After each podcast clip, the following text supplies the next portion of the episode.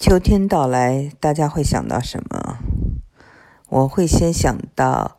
前不久听的理查德·克莱德曼的曲子《秋日私语》，然后还会想到我七岁就开始读的李清照，啊，李易安居士他的一些诗词，他的诗词有关于秋的还挺多的，我非常喜欢有一个。呃，叫做凤凰台上一吹箫，啊，还有就是一剪梅等等。嗯，这个秋天呢，就是呃，是一个容易伤感的季节。英文呢，这个伤感这个词叫做 melancholy，啊，因为呃，夏天逝去了，寒冷的冬天将要到来了。然后，嗯，这个在。我们休斯顿呢，嗯，德州啊，德州这边呢，嗯，秋天是怎样的呢？呃，我们的德州啊，呃，秋天还是比较暖和的，因为它在美国的南部。但是呢，德州呢是整个的一个农业大州，所以呢，到了这个秋天是丰收的季节，会有很多很多的活动。别说会有一个丰收节啊，大米节、南瓜节、稻草人节，大家想想，这些都是跟这个呃丰收有关的。这里没有很多枫叶啊，看那种枫叶，一般是要到美国的东部的呃北边、东北部会非常的漂亮。呃，但是呢，这儿你可以看到很多的南瓜啊，各各种。各样颜色的南瓜，有黄黄的，还有红红的，啊，还有这种浅绿色的。嗯，那么这个这个伤感呢，啊，我也是受了这个秋天呢，啊，秋风吹，呃，秋风起，啊，秋叶落。小的时候呢，呃，开始学古琴，很小的时候，嗯，学的第一支曲子就叫做《秋风词》。那秋风一刮，嗯，确实是，嗯，让人有一种啊，嗯，凄凉感。那么今天早上，嗯，确实对我来说挺凄凉的。为什么呢？因为我在上一期节目跟他讲过，就是说德州呢是一个非常野的地方。那我们家的后院哈，就是小兔子在笼子里头晒太阳，每天就那那几几。一短短的时间晒晒太阳，剩下时间就是要回到家里的。然后在昨天就被这个嗯野猫给袭击了，两只兔子，一只去世了，另外一只呢就是说眼睛被抓瞎了。但是我们去看，马上去看了兽医啊，兽医呃让我们交了三百九十一块。可是没过几个小时，在夜里四点多的时候，他就没挺过去，早上。嗯，就呃，已就是已经去世了，往生了。所以呢，这个第二个兔子，第一个先去世的，昨天，嗯，这个兔子是一个母，就是母兔啊。今天呢是他的哥哥啊。所以呢，就说这个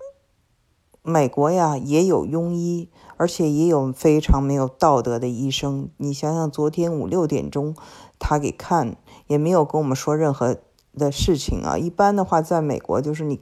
你，你看一下那个，嗯，出诊大概是一百多块钱嘛，一百三十五或者一百五十美金等等哈，嗯，然后他就随便上了点药，所以他肯定是也没有告诉你你该去干什么，也没有告诉你就是说他有多危险。那么那个他只是。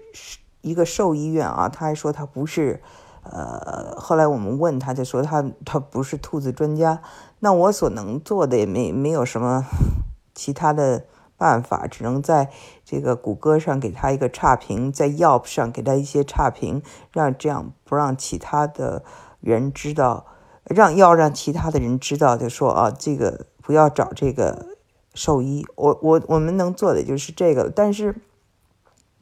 嗯，这个不是重点，就是说怎么，就是美国的这个人呐都非常喜欢宠物，嗯，养宠物的人非常多。有时候你会觉得他们对宠物比对人都好，他们对人不信任，嗯，也没有什么，就是看着挺冷的，但是对这个就是他们的宠物却倾注了极大的爱心。嗯，这个呢，嗯，我呢在我的 Facebook 上就跟我的朋友们讲了这件事情哈，就是我的。我的这两个兔子的经历呢，就是所有的 Facebook 的那个朋友都在啊替我就是难过，非常的有的打来电话，有的在那个 Facebook 上留言，嗯，就是反应非常强烈，因为他们觉得就是说养一个宠物最难过的就是这个时候。那么面对这种。啊，宠物的失去，嗯，我们的这个一个家里是怎么就是应对的呢？我先说说我的先生哈，就说当时这个惨状我们都没有看到，我我的小孩都没有看到，全部后事的处理都是我先生啊，那个 bloody business，我们就是嗯没有看到，他也是保护我们啊，所以。他呢，就是处理了所有的事情，包括给他一个 proper burial，英文叫做 proper burial，就是一个葬礼嘛，给他一个，嗯，就是要埋起来啊，要呃有一个小墓碑或一个石头，不管怎么样，就是说不是就是把它嗯装那个塑料袋里扔到垃圾箱里，有人是这样处理的，但是毕竟跟了你几个月，已经熟悉起来了，就觉得嗯这样做。呃，对他不是很尊重，嗯，所以呢，我们我跟小孩子们，我们是呃买花，然后嗯就是礼佛，然后给给这个嗯兔子念往生咒，呃，然后那么女儿呢，她就是非常伤心，哭的嗯稀里哗啦的，然后。嗯，也没有笑容，跟每一个朋友都在打电话说这个事情。她就是你能看出是女生，通过这种英文叫做 communication，通过沟通来发泄她的呃痛苦。那我跟我先生呢，就是呃当这个也是不愿意在家里待着，所以我们去外面吃饭啊，去吃新奥尔良的那个。新开了一家饭饭馆，非常好。然后我们又去看那个马术，大家知道马术就是马呀，呃，都是很漂亮的，嗯，名贵的，腿非常细，非常高哈，那种啊，就是身材非常好的马。然后那个骑手也是特别漂亮，因为。这个马不能驮着特别沉的人，这样就跳不高、跑不快。所以呢，嗯，骑手们也都是身材很好，然后穿着马靴啊，一身就很潇洒。所以看到美好的东西，然后美食，呃，又有鲜花，就是我们通过一些美好的东西哈，来减轻我们的这种呃，就是难过吧。小我先生就说哈，就是我们当年二零一七年在这个呃德州啊遭遇洪水，他说家都被淹了，他都没有这么难过，就眼看着自己养的这个小兔子就被野猫给就是嗯咬死了，确实是呃对他来说也是很很伤心的一件事情。那我我的两个儿子呢？他们，嗯，就是排排解忧伤的办法是男孩的办法，就我们家里啊有这个气枪，所以他们回到家以后呢，就在那个后院瞄准打那个气枪，然后想象那个那个，嗯，冲着一个盒子打，就想象那个盒子是那个呃野猫，所以呢，他们嗯带着那个忍者一个忍字。的那个，呃，头上系着那样一个袋子，嗯，也挺有意思的。